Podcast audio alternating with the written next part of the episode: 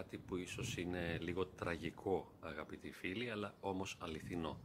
Στους ανθρώπους οι οποίοι δεν μπορούν να βιώσουν χαρά, τους είναι αδύνατον να βιώσουν χαρά και επίσης προσλαμβάνουν έντονα όλα τα αρνητικά συναισθήματα τα οποία υπάρχουν στο περιβάλλον τους. Κάθε αφορμή και κάθε ερέθισμα γίνεται ένα κίνητρο για να νιώσουν άσχημα. Νιώθουν άσχημα με όλα τα πράγματα. Δεν φταίνε γι' αυτό, δεν το δημιουργούν, όμως είναι μια αλήθεια.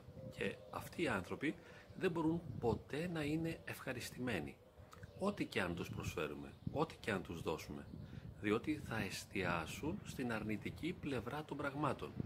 Και αυτό θα γίνει μέσα από μια δική τους υποσυνείδητη διεργασία και όχι με μια συνειδητή επιλογή.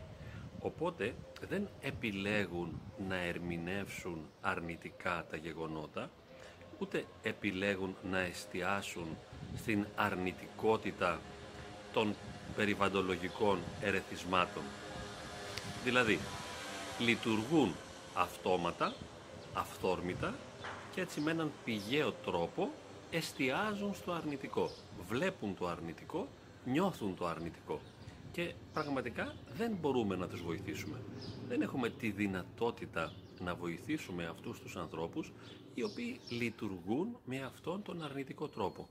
Τι θα μπορούσαμε να κάνουμε; Θα μπορούσαμε να προστατέψουμε τον εαυτό μας από αυτούς τους ανθρώπους ώστε να μην παλεύουμε άσκοπα.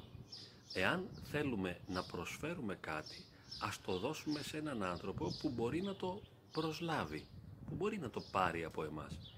Εάν δεν μπορεί να πάρει το θετικό ερέθισμα που θα του δώσουμε, τότε γιατί να το χαραμίσουμε; Είναι σαν να το πετάμε.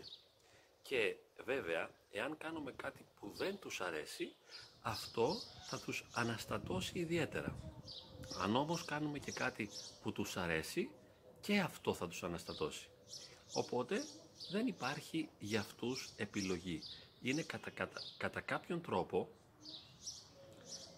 κατά κάποιον τρόπο αυτοί οι άνθρωποι είναι ψυχολογικά προγραμματισμένοι να βασανίζονται. Και βέβαια κατά συνέπεια να βασανίζουν. Σαφώς δεν τους κρίνουμε γι' αυτό. Ξέρουμε πως δεν το κάνουν επίτηδες. Δεν έχουμε καμία διάθεση να στιγματίσουμε ή να κριτικάρουμε τους ανθρώπους αυτούς.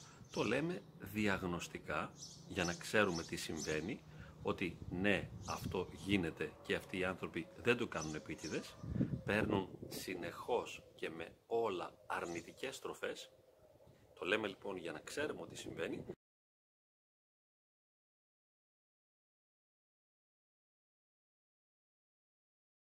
Και για να μην παιδευόμαστε άσκοπα να τους ευχαριστήσουμε διότι δεν πρόκειται να ευχαριστηθούν.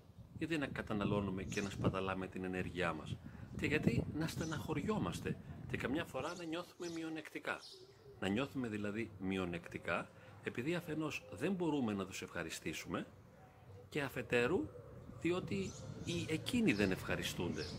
Δηλαδή νιώθουμε ότι εμείς είμαστε ανίκανοι και ανάξιοι να δώσουμε χαρά σε αυτούς και στεναχωριόμαστε επίσης επειδή εκείνοι είναι δυσαρεστημένοι. Και τα δύο είναι παγίδες.